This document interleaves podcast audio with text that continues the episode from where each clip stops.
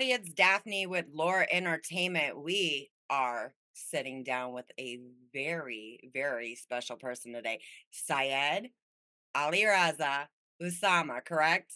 Yes, I got that it? is correct. Yeah. yes, yes, that is correct. I'm excited about that. I was like, okay, I'm going to figure this out before we do it. Thank you very much. Yeah, my name is bit of a confusion actually, and the confusion has nothing to do with America. Even in my own country, they are puzzled and they're confused because the Usama part is it's not my name. It's actually what my mother calls me. And since my mother is like she's a living legend, she's a she's a writer, poetess, screenwriter, uh, playwright, uh, thinker, novelist and my whole family is actually into entertainment industry main mainstream entertainment industry. And she calls me usama is just like a pet name or a you know nickname or something she calls me. So the entire world has started calling me usama and it doesn't have anything to do with my legal name. My name is only syed ali raza. Now half of the world calls me usama and they don't know what my name is. So uh, the funny thing even in Pakistan, when uh, they used to write my name, the television shows, and they have always written my name wrong because they don't know what my name is. they just throw extra names in there. Yeah, they, they, they, yeah, Syed Usama Raza Ali, and they say, what, what, what's your name? It's Syed Ali Raza. So you're the first person actually who is has you know taken my entire name correctly at the first time. So I appreciate it very Hell well. yeah, I am stoked about that. That's awesome. People get confused about stuff, you know, you because you never know. And I mean, there's been times where I've had people on where I know I was gonna screw their name up. So I'm just like, okay, you're you're just gonna have to do it. Also, a couple of days back, I was discussing with my business partner, and I said, "Bro, our parents were had no idea about Instagram or TikTok, and they did not named us right. You know, so like 50, 60 years down the lane, our names will be Big Bash 22. Get ready for that."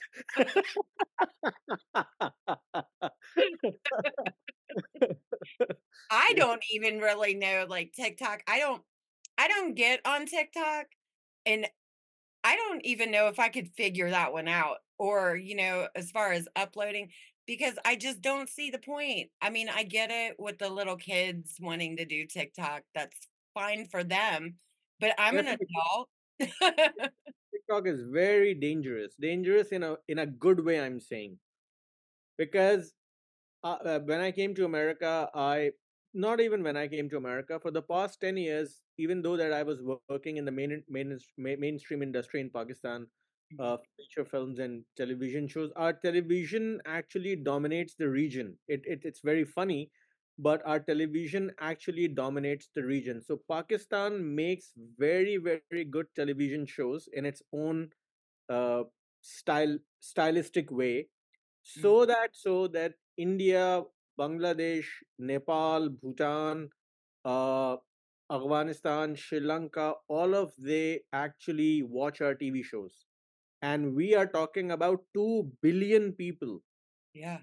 concentrated there. Two billion people. Wow. Funny thing is, I went on a forced holiday in Sri Lanka, Kandy.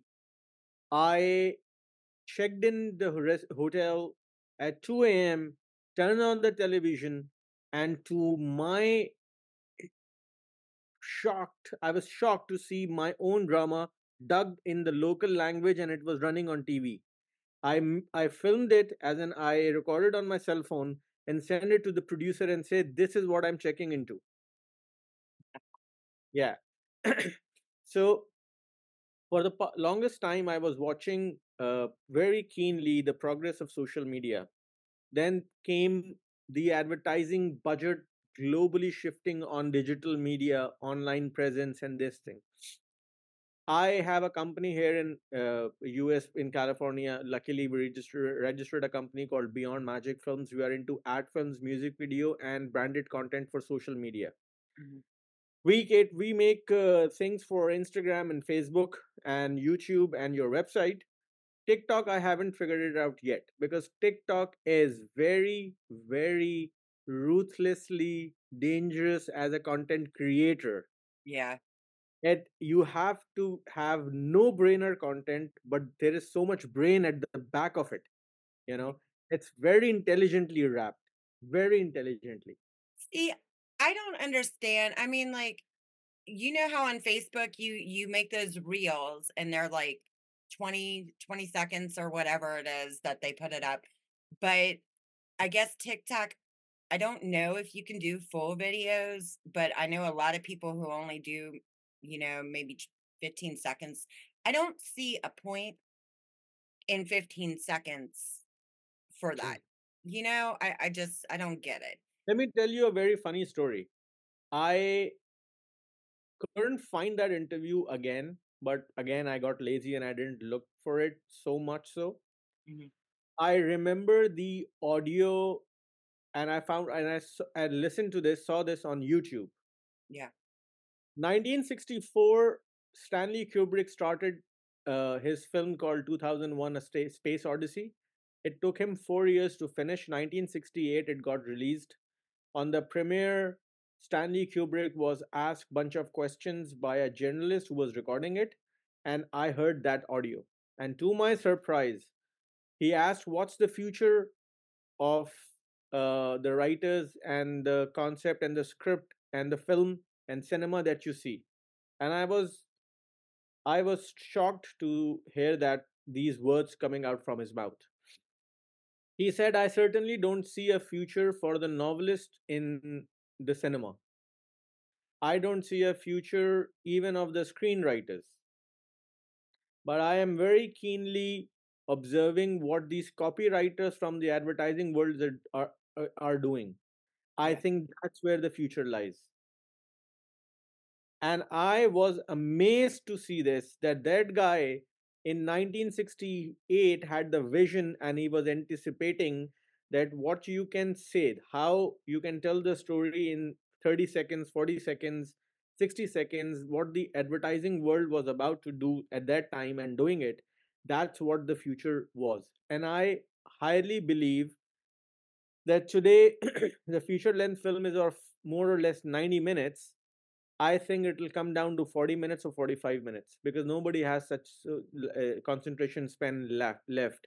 In like next 20 years or 30 years or 40 years the Yeah. narrative you know the film will have will be like 40 minutes 50 minutes maximum an hour That's gonna suck. I mean, if if that really does happen, that will, I think, in my own opinion, I think that'll suck because you always need more time, but then you're gonna have like it's almost like the television series when everybody thinks they're 30 minutes and they're like 21 minutes, you know, and it's because the commercials, they have to put the commercials in, of course, but they're still making, you know, even like the the mini series, um, The Offer. I just watched binge watched that yesterday.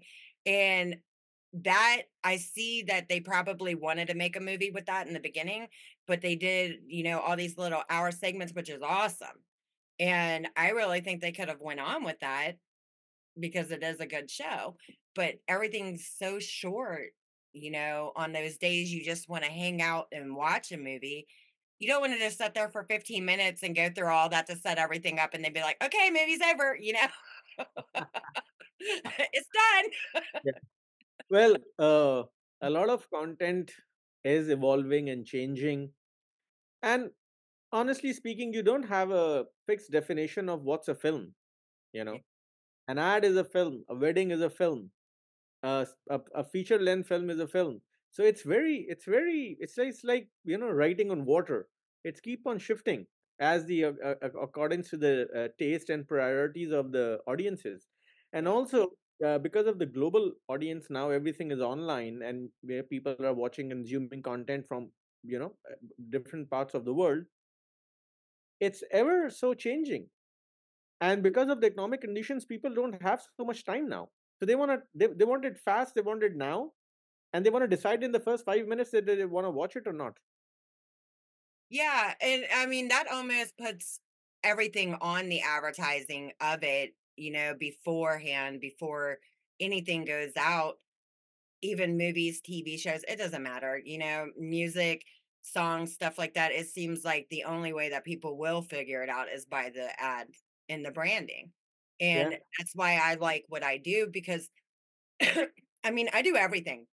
I'm like a basically jack of the spade basically through the all of it because I do writing, I do producing, I do you know, I run all 3 of these businesses, and then one of them's entertainment, media, and press, and I like that portion of it too because I get the only way you're gonna catch somebody's eye or attention is if you push it out by advertising the hell out of it, but it better be good, you know, if you're gonna advertise the hell out of it because you don't wanna pay a bunch of money for stuff that, you know you know it's not worth a shit, you know? You know, mm, that's why I've done the stuff the way I do with, like, the movie I'm doing, and it's just like, I knew to push that, immediately push it, you know, and just keep pushing, pushing and pushing and pushing, because now a lot of people know about the movie. Some people have read that script, some people, you know, I have not sent the script to, but it got that way because of the way I branded the movie, packaged the movie, and put it out there. You know? And people are interested, but you gotta do things, you know, a lot of marketing, advertising, that's huge. I I remember it's like a couple of years back or like 4 or 5 years back, there's a great actor from India called Amitabh Bachchan. He is the actor who started his career in 1970s, and he have been, you know, through the evolution of the cinema, uh, globally and specifically from Bollywood. He's the same guy who actually did a cameo appearance with the, uh, Leonardo DiCaprio in Baz Luhrmann's Great Gatsby. Wow. Yeah, so in the in the New York, uh, New York or somewhere else, he is in the restaurant. He just has one scene with, uh, DiCaprio, and it's a cameo appearance. He said very very something very interesting. He said in 19 back in the days, like 70s, 80s, 90s, he said that back in the days we used to you do a film and then promote the film. Yeah. Now I think in late 2000s, I think we promote the film and then go do the movie that we are promoting it. So it's the other way around. So so the promotion has taken the large part of the entire business, and, uh, I think it's good because you your message is actually as a creator, your message is reaching further and further. Mhm. Yeah. Yeah, and then that that just makes all you know, it pays off for everybody in the end because there are people all over the world, and with social media, it's great because everybody all over the world, you know, they they already know, like, "When's it coming out?" I've got people in Canada that are constantly asking me, "When is this movie getting made? When is this movie getting made?" I'm one person who's been doing let me see here, um, 98% of the work, even including with writing with another person. I can only do so much, you know? I'm working on it, that's all I can say, you know, "I'm working on it. Calm down, I will get it done." You know? But, I mean, advertising is huge. You reach so many people, and they're so happy to know about these things, you know, and then when they're it comes out, you already know if they're that interested, they're gonna go and see it, you know? True. True. It's True. just it's awesome. So your mom was in the industry, is that how you got in? My grandfather there were 3 brothers from my mother's side. There were 3 brothers, and they did not wanted to do the family occupation of medicine. My father my grandfather's father or either his uncle was the first Muslim surgeon in British uh, army uh, because at that time India was under the occupation of uh, as in it was colonized by Britain. So yeah. either his father or his father's uncle was the first ever uh, Indian Muslim surgeon in the British army. So these three brothers they came and they turned around to the family and said no we are not going into medicine which was a big oh my god at that time you know early 90s 30s or 20s and they said okay so what do you want to become? They said we will be you know and go in arts and we're going to be writers. So my uh, mother's father as in my grandfather from my mother's side he uh, became a writer. He joined all india radio at that time because there was no television and then after 1947's partition of india and pakistan they migrated to pakistan and joined which later became that part of that section became All Indi uh, uh, Radio Pakistan, rather than from All India Radio.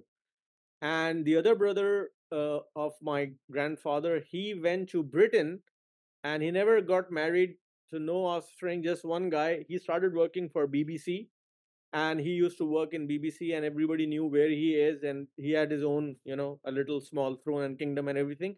And he was he became the concept and visualizer and uh, a literary person from which they used to uh, uh, bounce ideas in Britain for BBC.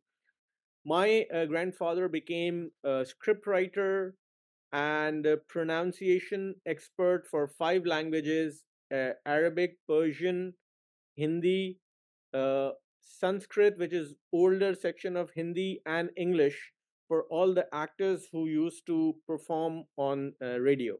So every script rehearsal sessions, he used to sit down and he used to correct the diction and performance and the pronunciation for these five languages.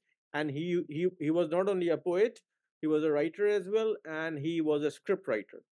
And then my mother started when she was nine years old in kids programming. She used to be a, a, broadcaster, as in a sound actor, voice actor.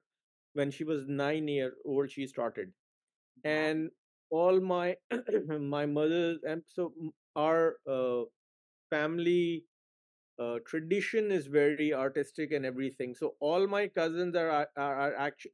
So my my mother became writer.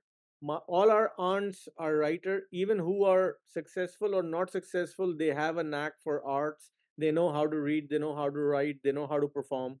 Then i am the third generation in this business all my cousins are, are, either actors or directors or writers. Even the fourth one is there. Uh, there's a filmmaker who is son of my uh, uh, first cousin.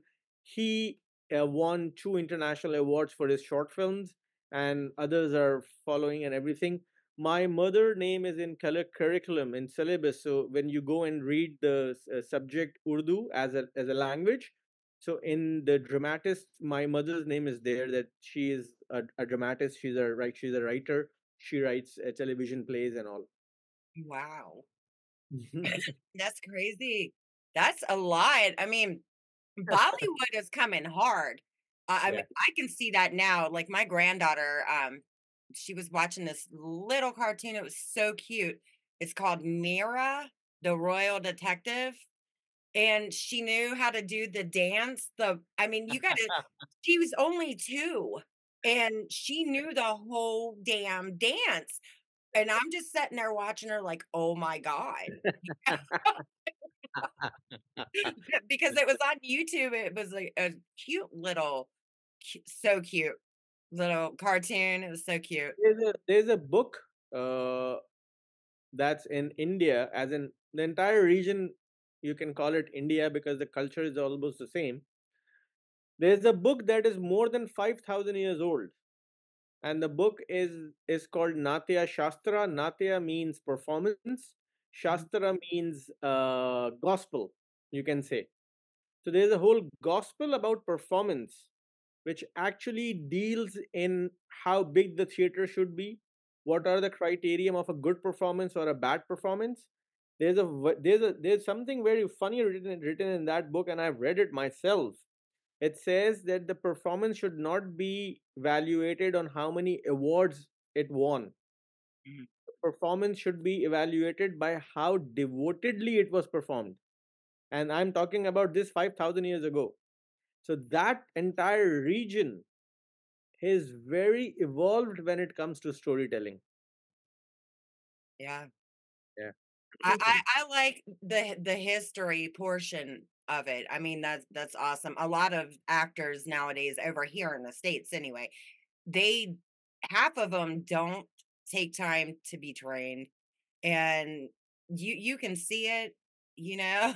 you can just see it but then you have the other what the other actors that they do the training they read all these books you know mm-hmm. To learn it better and then you get a better understanding when you when you're more educated i think you have a better understanding of things yeah this is yeah. just and then and then education uh can be acquired or attained in any way It doesn't have to be a dedicated place like a university. It can be anything. Whatever mean or vessel through which you can get yourself educated, that's you know that's that's that's that's about it. That's good.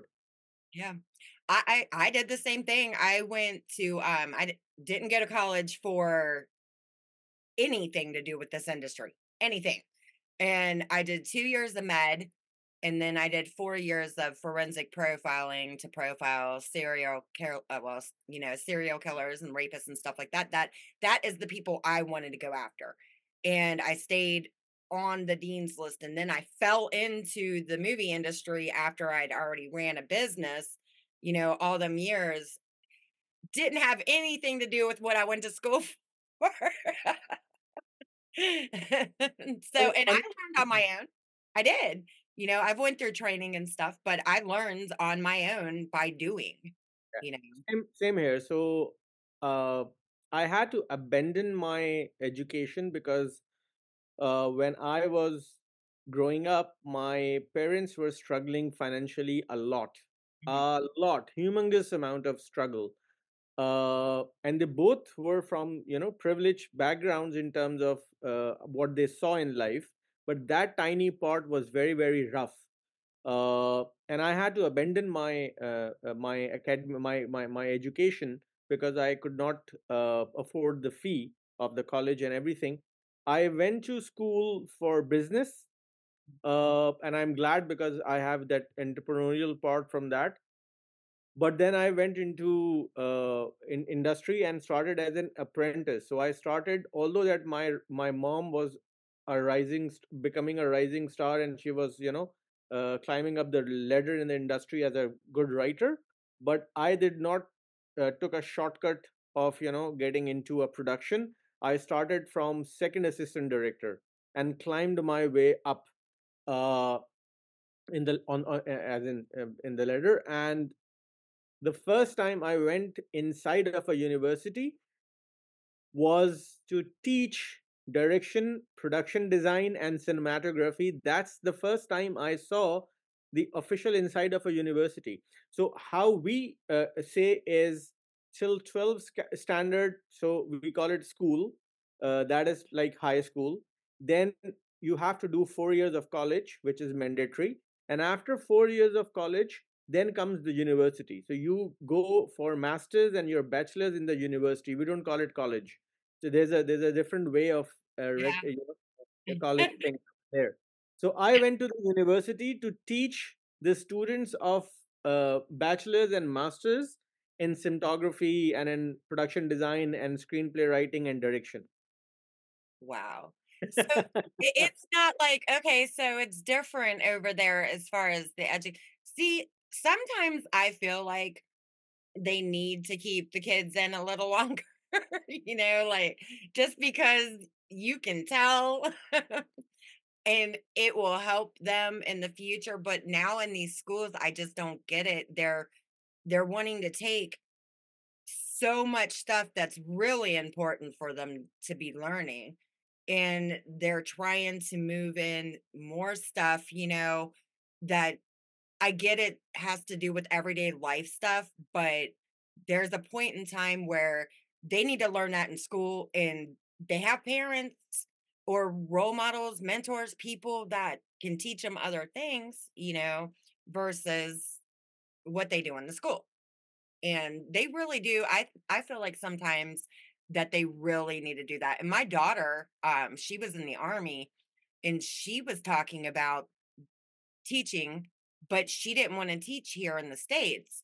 She wanted to go to Japan because she said Japan has a really good school system. And in a way, when I was looking at some videos on Japan, I see a lot because they teach the kids how to, you know, they got to clean before they do anything and then they got to clean afterwards. And it's just like really pretty. And sometimes I feel like they need that here.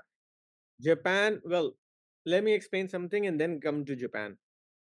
When my so when I moved here, my son uh, completed his high school. My daughter still had to go for two more years. So she came and she became a sophomore and then she graduated. The funny thing is, both of my kids told me that, uh, Dad, don't worry. American education system is very easy for us. I said, how? She said, because we are coming from British education system and it is much more tougher than the American one. I said, okay, we'll we'll we'll cross the bridge once we'll get there. She came here and she started from middle of this uh, uh, class because we migrated here on, on, in March and she went to school uh, next semester and uh, it was so easy for her to actually so so so because my my children were from british education system so they actually had to work hard and harder as compared to here. But i don't know how it uh, it, it works. Maybe they will be answering it better because they are in the system. Yeah. coming to japan i think they are out of this world because what's happening for the past two three uh, uh, soccer world cup in fifa is when they come when there's a match between japan and any other country the japanese uh, spectators they clean their side of stadium and then go and it's happening consecutively and i so 100% they are doing something absolutely right in their education system Yep. I agree. I mean, because if you go to a stadium here, you're lucky if you're not sitting in spilt beer or piss. Seriously. i have to i sorry. have to explore this i haven't i haven't been to a stadium here Oh my goodness. It's complete chaos. I mean, like my daughter, um, my youngest, she had a she sang at 2 Reds games, um, in the year that I'd went because the next year it, it got rained out. And that was the first time I was actually in a baseball stadium. Oh my God, since maybe I was 10. And I just looked around like, oh Lord, there's stuff thrown everywhere. You gotta worry about stepping on stuff or you know what I mean, the seats. And I'm just like, oh wow. But that's a good thing though, because I always do like if I go somewhere and I've got like drinks or something or anything, even if I go out to view the bands or something, I I end up cleaning the tables and I'm not even working there, you know? oh this is this is what you do There's there's one there is one game that actually attracts me, and I think that I want to learn this, and I think I'm gonna enjoy it, and that's American football. I I I don't understand what's going on yet, but uh, I by the by the look of it, by the sound of it, it has attraction. So I'm attracted towards that game. Probably, probably I'm gonna you know find somebody who will teach me, and I I, can start enjoying it. It's a bunch of people running up and down the field with a ball, getting their asses whipped. That's exactly what it is. That's why America loves it. exactly. yeah, They but get their but frustration out on the football. Exactly, but but but for coming from that part of the world, I am still at the stage where I'm figuring out what's the connection between foot and the ball because they're not using their foot in kicking this ball. And then Europe calls soccer football, yeah, which throws me off sometimes when somebody will be talking about soccer, but football, and I'm sitting there thinking, what are they talking about? You know, as far as that, I don't recall that. And then it dawns on me, duh. Hello. It's the same thing over there. But yeah. American football, they they are rough, man. They're They're rough. Yes, And right. I think you'll like that, you know. I I, I don't feel like well, anymore it seems like college football is more popular than the NFL. Oh And wow. and the reason why I think it's like that is because the NFL for a certain amount of time, it seems like, and I mean, hopefully they stop. It was all polit- uh, politics, you know, and people, normal everyday people, and people we're we're fed up with the politic bullshit, you know, and that's with a lot of people because right now we can't even tell who the hell's running the country, you know? So, and then they're dragging that into a football game that is supposed to be about the sport. Yeah. Why is it political? I mean, if you want to turn it political, then get all the politicians to go down there and play their own game and let's watch them knock the shit out of each other and we can all just sit back and drink. You know? Exactly. That will that will actually be a very cost effective way of settling down disputes rather than countries going to war with each each other. You Yeah. know? Yeah, put them in a stadium and let them beat each other. There you go. I'm on board with that. yeah, that will be most more cost cost effective and fun too. Right. And that's a lot of damn countries. I think we should put, let me see, the the little short guy over in North Korea, what's his Kim Yon John, whatever his name is. We'll put him in, we'll put Putin in, we'll put our people in. You know what I mean? And we'll just throw them all in there and we'll just let them beat each other up. And then we don't have to worry about nuclear war. Exactly. There's a there's a funny actually there's a funny scene in, in Pirates of the Caribbean where Jack Captain Jack Sparrow actually says that you guys wanna fight all of them just because these two people. I say let them fight and then we can decide. I just don't get it. I mean, you see so much, and there there's and it's only a couple of the leaders, you know, it's not even all the leaders from these countries.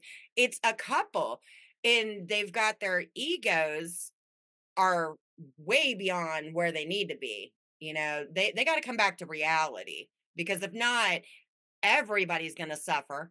And I don't think they realize, you know, and I had brought this up beforehand. If because everybody's like, well, what if America, if they nuke America, you know what I mean? This and that.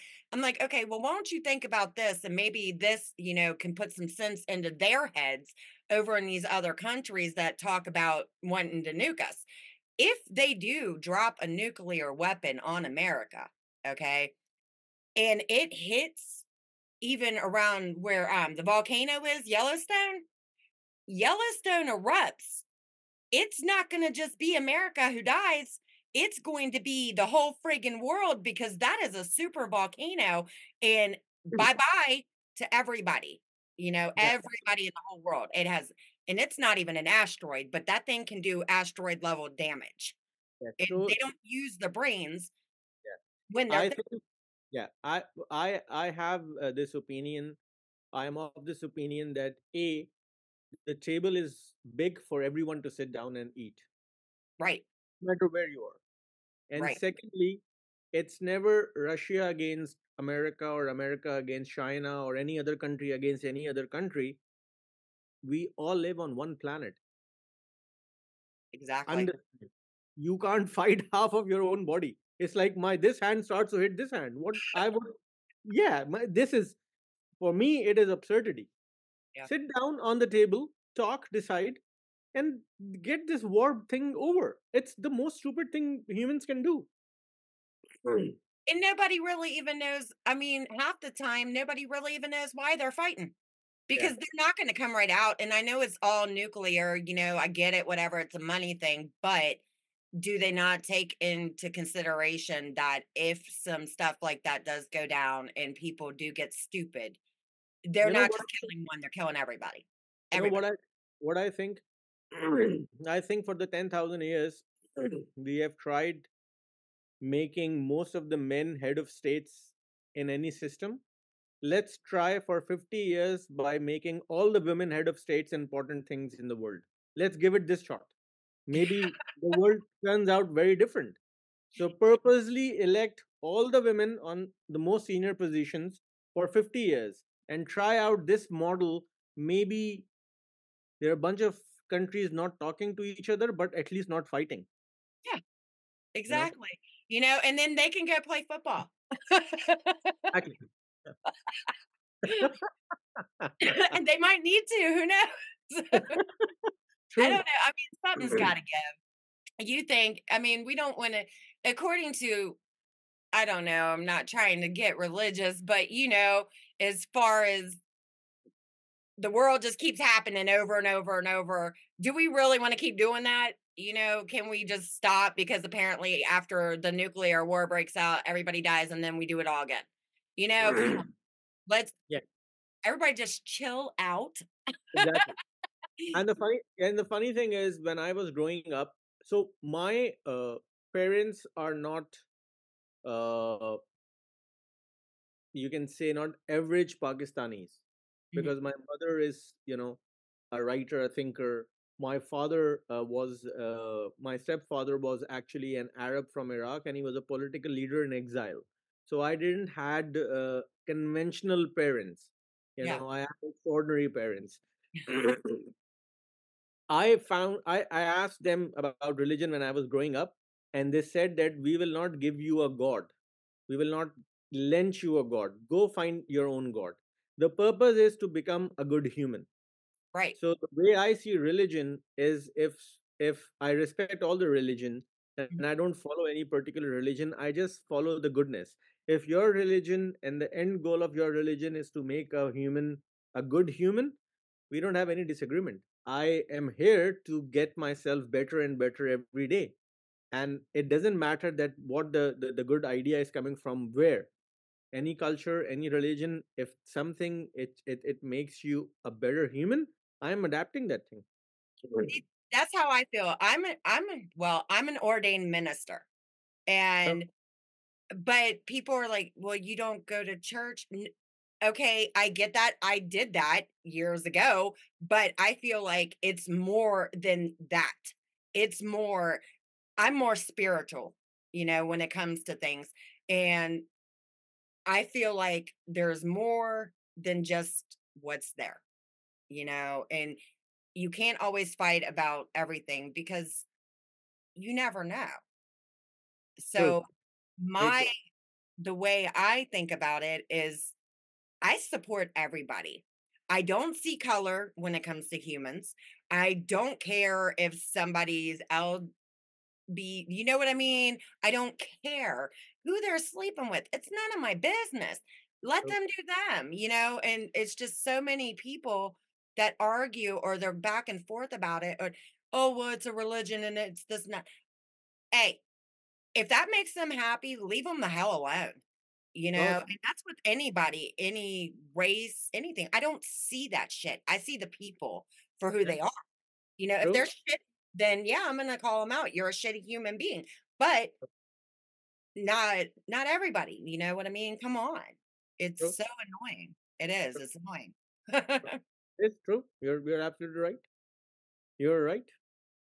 and for people to fight about, you know, well, you're that religion, so I just don't like you. Oh, come on. You know what I mean? What the hell? I just don't get it. I don't get it. You know, I think people should be entitled to believe whatever they want to believe, period. Yeah. You Yes. know, And the funny thing is, no system or no religion tell you to do bad things. It's the it's the act of individual or a group of people who are acting out these shitty things under the name of something else, and then that something else gets judged, you know, uh, judged for that. yeah, So honestly speaking, it's it's not even that system that is doing it. yeah. That, I mean, that's true. You've got just so many, and it's not even just in other countries. It's the same thing here in the States. It is because, you know, you've got one Catholic person who did something wrong, and then all of a sudden the whole damn system flops. Or, you know, somebody who's Christian and did something wrong, and then that whole system flops. And it's just like, Yeah. you can't blame the whole world for somebody being stupid. Of course. I mean, I'll call it like I itself see it. is that itself is stupidity. Yeah. For their stupidity, they're blaming everybody in the world. You know what I mean? Like, it's just like, okay, my, uh, for instance, we'll do a for instance here. Okay. My son was serving and his squad was over in um Budapest. And in Budapest, they can't, I guess, have any kind of weapons when they go into town. But there were two ununiformed Russians that come in and jumped his squad and they come out and they shot my they shot my son. Oh, But. You know, those people are under Putin. Putin's the one that's shit. They need to get him out of there for the sake of that country. Get him the hell out of there. You know, and do I hate every single Russian person because my son got shot by one? No, I don't. I'd like to find the person who did shoot my son, but Yeah. you know, that's not going to happen. But it was ordered by somebody to do that, You And also, and the funny thing is, it doesn't matter which country you go in. If you go in and you ask the common person, most of the chances are that they are already fed up with their own uh, uh, rulers. I I haven't met a single guy from any country. who is completely satisfied by the ruling class that are ruling them, you know, in the government or kingdom or anything. No, they're not. They are they are mm-hmm. and I mean the funny part about that with like Russia is, you know, the Ru- the Ukrainian war or whatever that's going on over there is if you know, you keep giving Putin that rope and I'm sorry, now all of those people that his actions affected, they lose they're losing their money, they're losing their businesses, they're losing everything. So they're going to be fed up eventually and they're going to be the ones to do the job. They are already. You know? They are And, already. They are and already. then he lies to his people about what's going on. You know? Especially after after COVID, all the governments around the world, including United States, are under tremendous pressure by their people because of inflation and the cost of living and everything. So it it's it's the world is a mess right now. Yeah. I mean, World- I had a conversation um with it was a writer on one of the interviews, I believe, or maybe we were off camera when we had the conversation. I think we were off camera when we had the conversation. And we were talking about, you know, what's going on as far as the politicians here in America. And I was like, you know, you sit here and you watch all these these refugees, you know, that are coming in, but do they realize while they're coming in that shit is really screwed up here too, you know? And the fact also right now we're we used to be one of, i mean i'm not saying we're bad but we used to be one of the best damn countries in the whole damn world what the hell was going on because right now we're a laughing stock and yeah. i'm really pro-military everybody knows that but as far as the politicians i am done with both parties because i am an independent and i will be voting for kennedy because Oh. he is an independent So I don't have my citizenship yet. Mm. Uh, I still have to see. So how immigration is? So I uh, thank God that I got uh, the immigration under extraordinary ability. So I'm here under that. Yeah. Uh, so it is designed that I have to witness one election and then we'll be able to vote. So I have to. I'm still figuring it out. So two things that I have to figure out is one is the political system, and in US, then mm-hmm. too I have my say when I get naturalized and I, I get my citizenship. And the second is American football. I have to figure these these two things out. Well, if you want to have a good time, see the football. But if you want to laugh at people, then you'll enjoy what's coming this next year as far as the do, elections. do you think do, you- do you think from my perspective it's the same entertainment and both the things? it's it's you it has same entertainment value for me. it's just crazy because I mean, right now I we are we're getting laughed at. We are. I mean, and it's everybody else, everybody who's voting, it's their own faults. Because I mean, look, we exactly have two good people there to to vote from, you know? So, me, when I vote, I've always been a swing voter anyway, because I'll listen to what somebody says in the interest for the people versus how much money they're going to get from everybody. You know, I want to see who's going to do what that's best. And right now, my money isn't with either one of them. And I've even jumped onto um, Kennedy's campaign trail. And because I like what he has to say, you know, granted, I get there's always going to be an issue with one person, their views, somebody, it's going to make somebody mad. But what people need to stop and think about is what is really best for this country right now. Well, You know, I, I, I uh, on a on a lighter and a funny note, when I migrated here, I'm I, I'm single. I'm single for the past like uh, three four years, uh, and I am expecting that when whenever I will find a girl. So I came here single in California.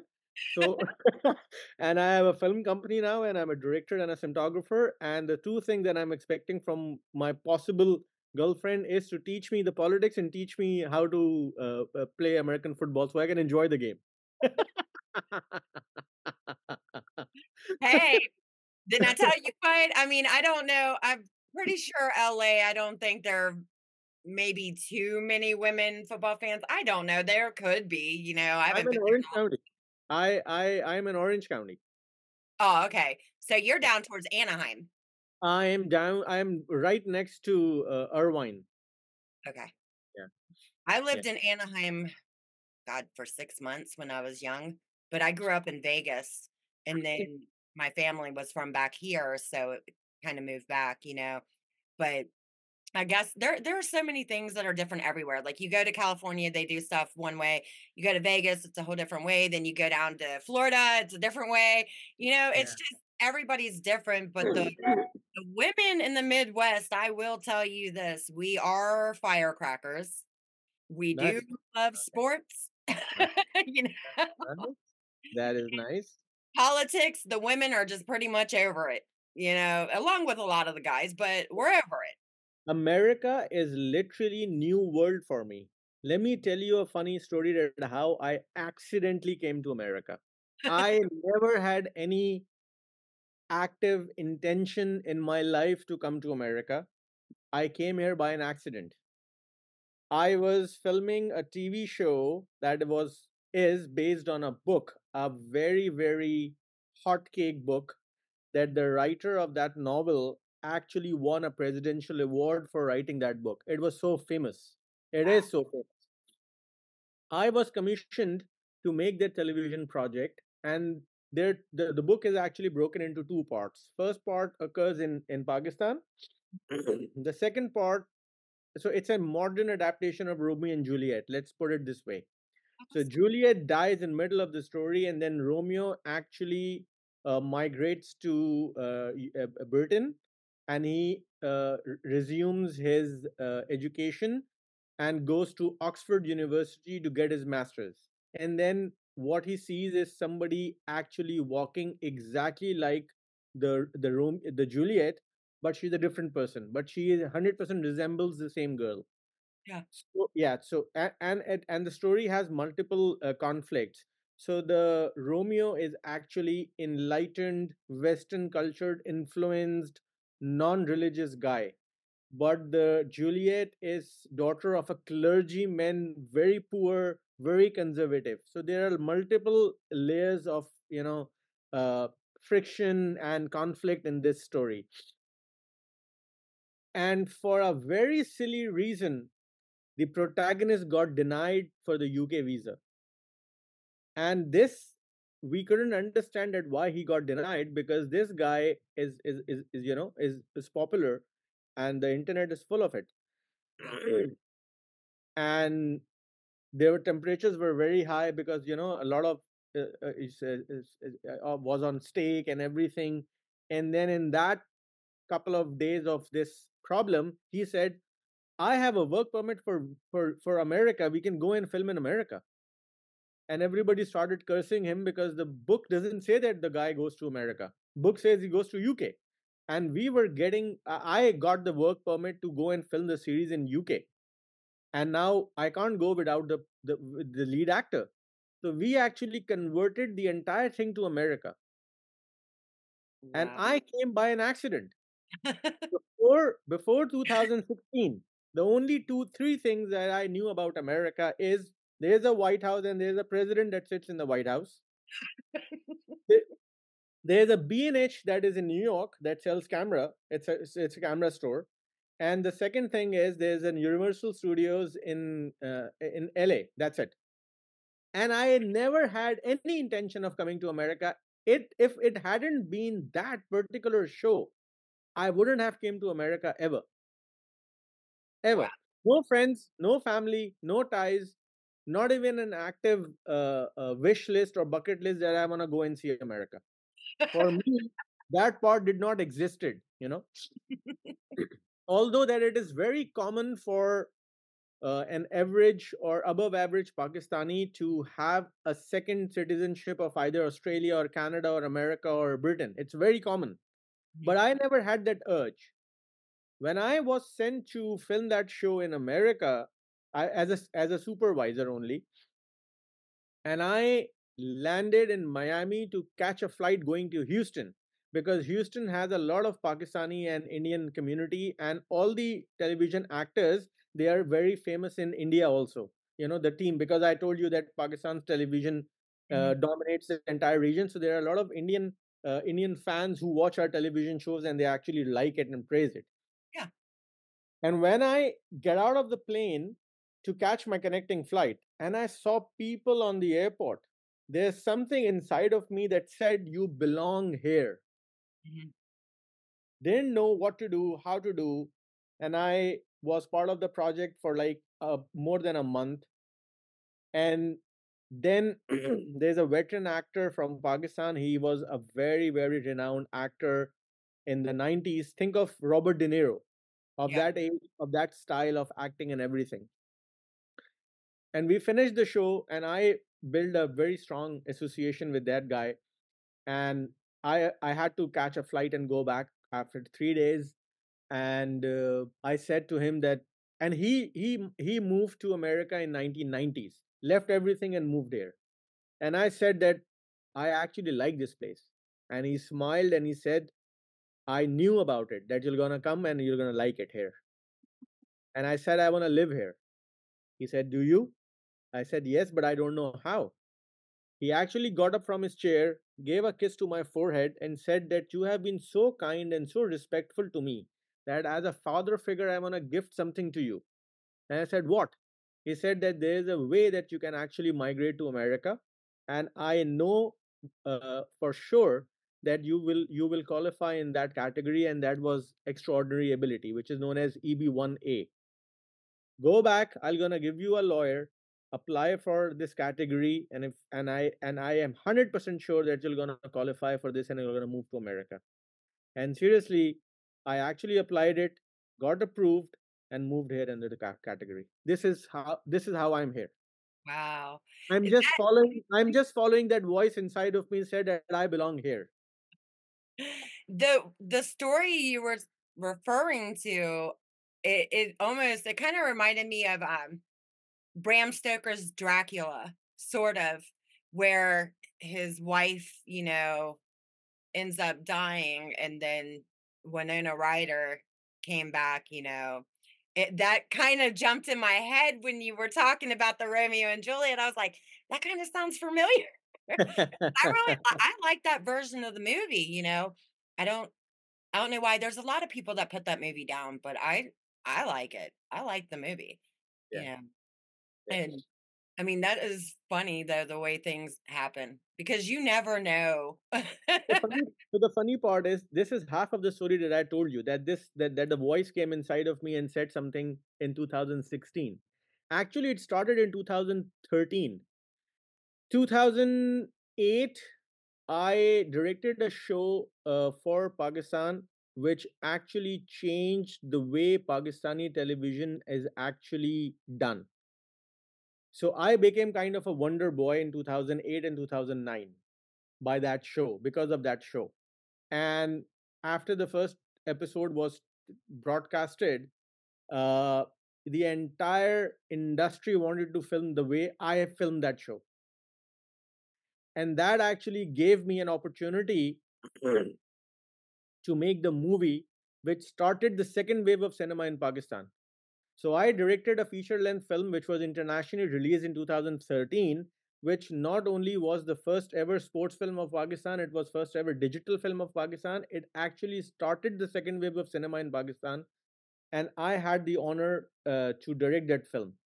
Wow. Yeah, and right after that, that so we started the movie in 2011 12 13 it got released. 2000 later half of 2013 14 and 15 i was commissioned the biggest ever show in pakistan's history uh, in terms of financial as in terms of money budget in terms of production design. Uh, that show actually was the most expensive show that ever got filmed in pakistan it was the show that introduced the production design element in Pakistan in television. It also introduced the Rembrandt lighting in Pakistan for the television show mainstream.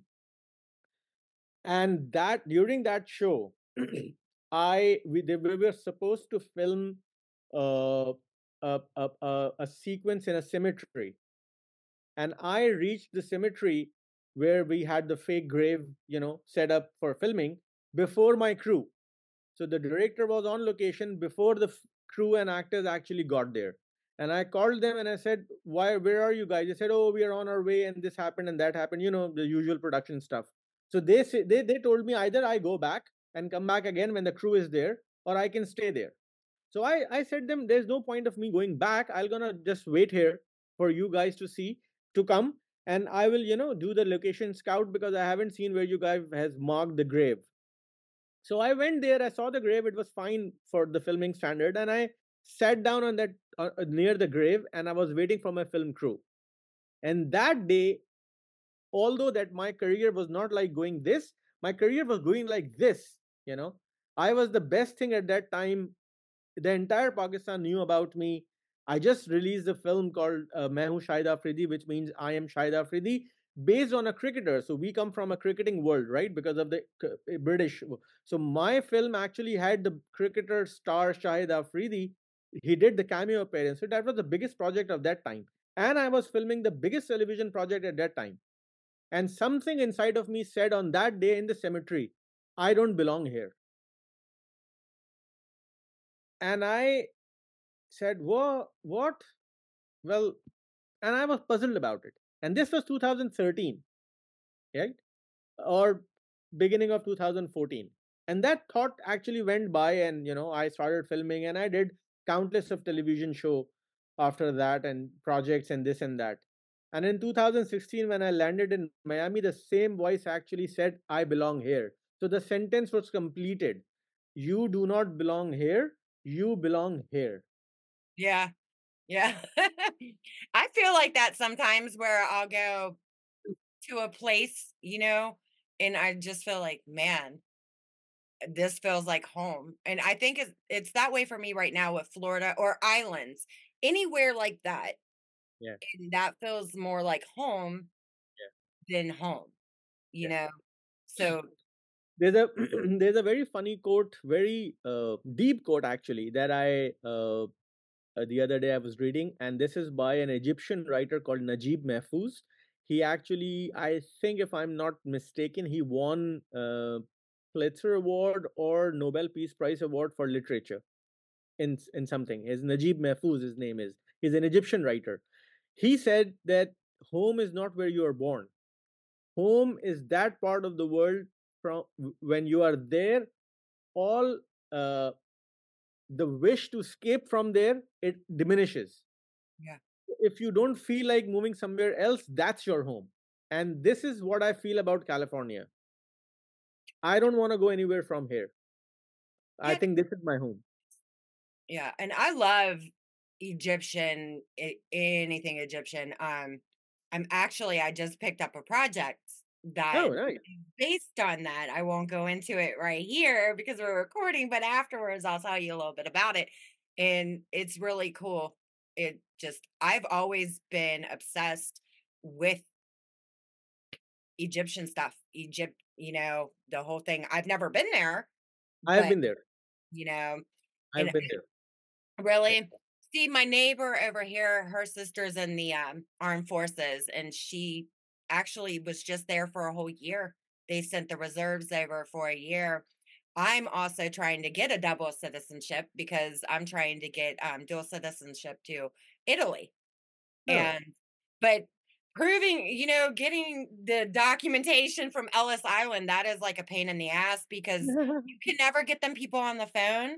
I have tried. I, I think I think there's a I think there's a, a program. I, it may be right or may be wrong, but there's a program in some part of Italy where there are a lot of old houses, and they sell you the place for one US dollar if you are willing to renovate it and fix it and live there.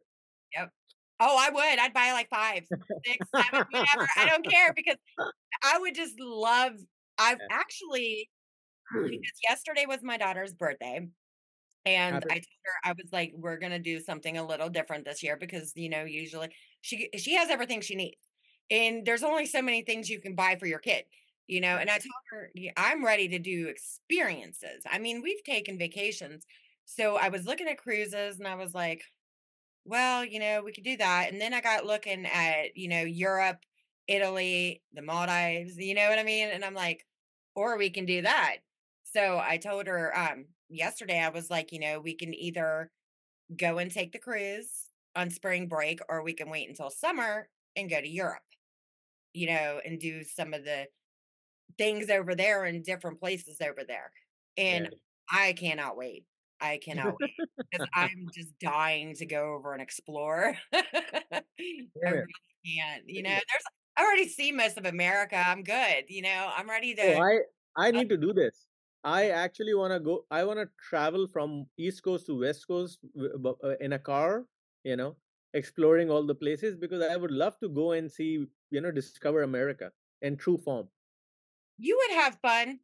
You would. I mean, there are some really, really cool places if you decide to do that to check out. Um, I know in Kentucky they have Mammoth Cave, and that is supposed to be really, really cool. I haven't even been there, and I live around here. You know what I mean? and then there was, um, oh my God, there are just so many things, so many different places that you could go. Like, I I'm more sort of a person who would love to go and see the sights, but Mhm. actually I'm more sort of a person who would love to go and meet people. yeah, yep. I I find fun in meeting people, understanding different people, uh, understanding the differences, appreciating the differences, asking them why do you do this thing like this and not like this, and then they tell you you know the effectiveness or how it works better for them.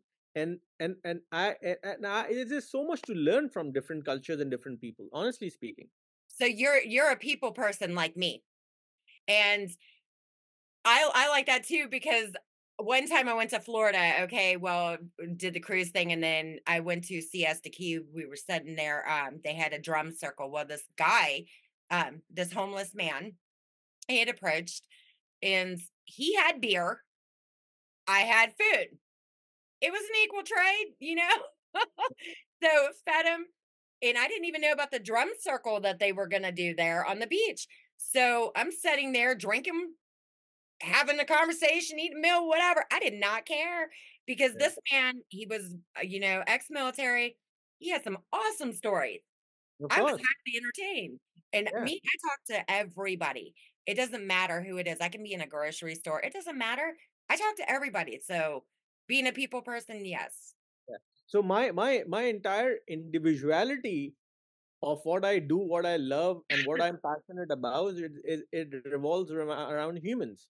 Yeah. I love doing photography, and I'm in absolutely in love with the human art form, and uh, and and f- uh, in the f- uh, women art form. Actually, you know, I love photographing women. I love doing portraits. Uh, I love telling stories of human, and I enjoy the company of humans. This is who I am. I'm a storyteller. I Mhm. don't want to go without a human to even a good landscape thing. You know, I want to have the best company with the best view. Yeah. I agree. So, this is what I do. Yeah.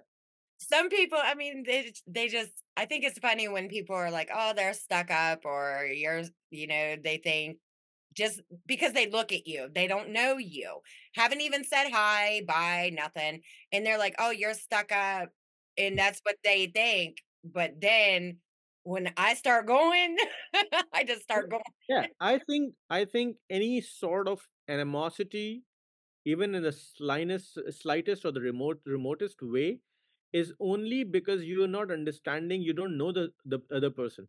If Yeah, you start knowing them, then even how absurd thing they are saying, you're gonna actually understand their point of view, and you're gonna say, well, the guy has a point, or this person has a point, because mhm, he's looking at the world the world like this, or he has been conditioned like this, or he went through a trauma like this, so it's very uh, natural to be the way he is or she is, you know. yeah, So so that animosity can only exist if you don't know the person. I agree. I agree. And then that takes us all the way back to where we were, you know, if they have issues, you throw them in a stadium, let them get it out that way. Mm, Seriously, yeah, I just, I, I think that idea we, we got right there is just brilliant. It is yeah, brilliant, you know. now we just need to make it happen. yeah, yeah. The, the, so, the- so the problem of the North Korean uh, leader is that he wants to remain the king. Give him an island. Say you have an island. You're a king here. Let Bye. Exactly. So so you are restored. People are saved from famine and all, and we don't have any conflict. I agree. No, we put him and Putin on there. Yeah, Just exactly. And yeah, today today I was hearing in the news that he actually fired a, a, a, a he did the a missile test which was violating you know certain things and i started busting into laughter because it is just like you have a firecracker and you're a 5 year old kid and you want to go out and you know play with it. The sparklers. exactly. Yeah. But on but on a massive scale and you actually can harm a lot of people. But it's the same stupidity. People, oh my God. Yeah, that would be it. I mean, maybe instead of giving them the bigger fireworks, we just start them off with a sparkler and let them enjoy that, you know, exactly on their cruise. Bye, everybody. seriously I, I mean, I agree. I'm on the same level you are. And I know there's so many people out there that are on that same level, you know, but man, it's all going to take it is gonna be up to the people that actually put them in that position, you know, seriously anymore. Yeah but the good thing over here is we've got the power to take them out of that position, you know, which is awesome because there's people that just really should but not. with but with power comes responsibility with authority comes responsibility Yeah. Well, the people who are in power here aren't very responsible at all. I'm telling you.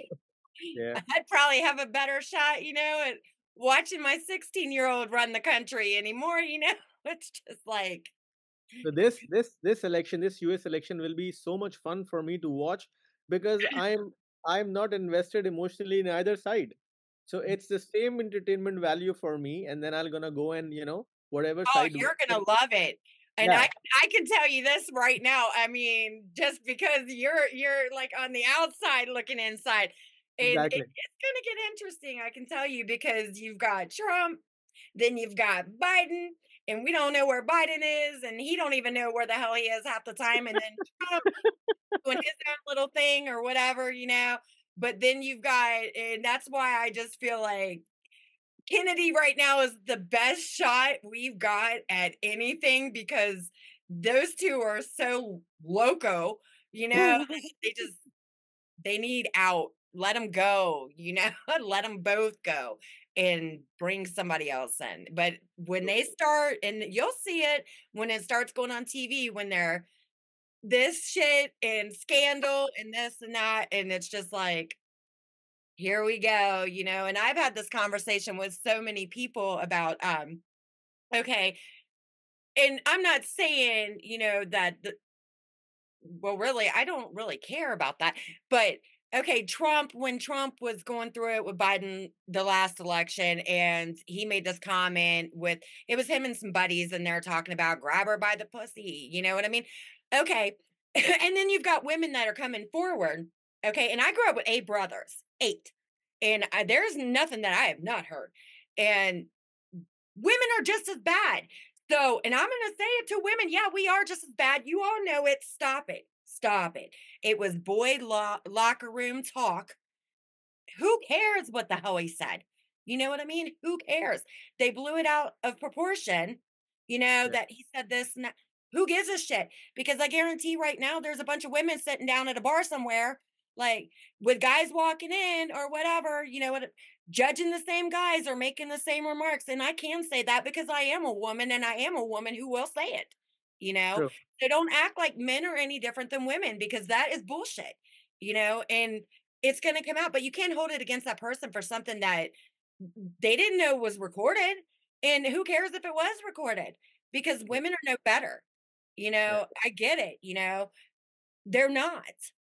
And that's what really pisses me off about like we were talking about the comedy thing, the comedy anymore. Nobody could be, you know, have fun anymore because everybody's got a stick up their ass. You know, yeah. where's the comedy anymore? Oh, I'm offended. I'm offended. Oh my God, it's a joke. Cry me a friggin' river. You know, Now, now imagine how much fun I'm having by looking all of this as a spectator with a popcorn and a, and a soda. I'm telling you what, I might just I have to join you on that one. Like, okay. I mean, it, it just gets so old. And I know that women, we've fought to be equal to men. I get it, you know, but damn, you can't sit there and bitch about everything. Everything.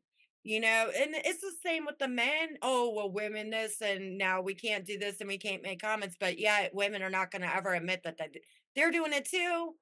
You know, and I think it's just time for everybody to chill the hell out. You know, yeah. chill out. Let's bring back comedy, you know, back when shit was funny, you know, and let's leave politics out of the bullshit.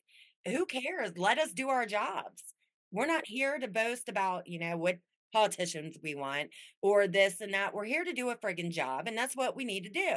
And I So, mean, even people, they can't even be entertained anymore that aren't in the entertainment industry because they're afraid if they laugh at something that somebody's going to look at them like, for real. You know what I mean? One of those type things. And that's the shit that just needs to stop. yeah well i on, on on this i i would do like to add that i'm very respectful for everyone's feeling i don't want to offend anyone but then again yes uh life goes on and you need to laugh around even at, at your at your pain because this is how you survive Right. I mean, if you can't have a good time while you're here, then you know what the hell. Seriously. I mean, I'm not going to sit here and worry about what comes out of my mouth. I have no filter. I don't. And I don't filter anybody who does these interviews. I refuse to because everybody's entitled to their own opinions. Everybody's entitled to their own thoughts. And I'm not going to filter myself. I'm not. And if somebody gets offended, oh, well, you know, that's your issue, not mine, you know, and I just get so tired of watching, you know, people can't have a good time anymore because they have to worry about every little thing, you know, every little thing. And it's the same way even with, you know, when when you you'll get your kick next year, trust me. and it's going to be the same thing. Well, they said this and this and it's going to be all over again. I guarantee that gets brought up again. They're going to use that again, you know, but women need to get it even if they haven't grown up with brothers, which I have, you know, we're no better. We're no better. Stop. Stop it. You know what I mean? Stop it. Let's just all go back to having a good time, you know, versus, oh, I'm offended. I just don't get it. I really don't. yeah You know, I'm just an equal opportunity type person. this is the best way yeah this is the best way That's to do right. I am going to close us up though, and I am going to thank you for coming on. This has been hella fun. I love it. Thank you for having me, and thank you, our common friend Richard Witzel, Rick Witzel. oh, And yes. he he has yeah. So I, I met him in 2018. The Mhm. first time when I came to California in 2018, I met him, and he just showered so many praises about my work, everything that I couldn't believe that I'm sitting in, you know, so far away in a land and different land, and this guy has actually seen my work and he knows everything, and he actually uh gave so much con, co- you know context to my work and Mm. and the the frustration that i was i was going through he actually formalized he said i can see that you're outgrowing your society you're you, i can feel it i can see it that you're gonna be very very uh you know uncomfortable where you are.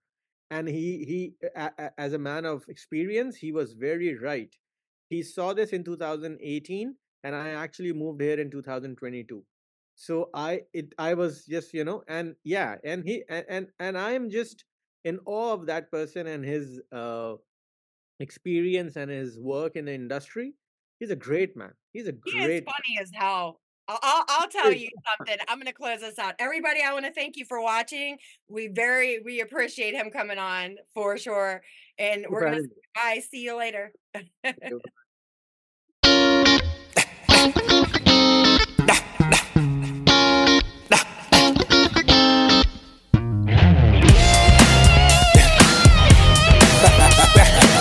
Yeah, yeah. It's over, baby. That you love me. You said that you care. You say that you will die for me, girl, but you know that just how that. I don't care what you say. I don't care what you do. No need to look to your left, girl, cause nothing belongs to you. Now you try me. You know you can't run them games on me. Now you creeping. I saw you stepping out with that G, yeah. Say what you wanna say, do what you wanna do, play how you wanna play.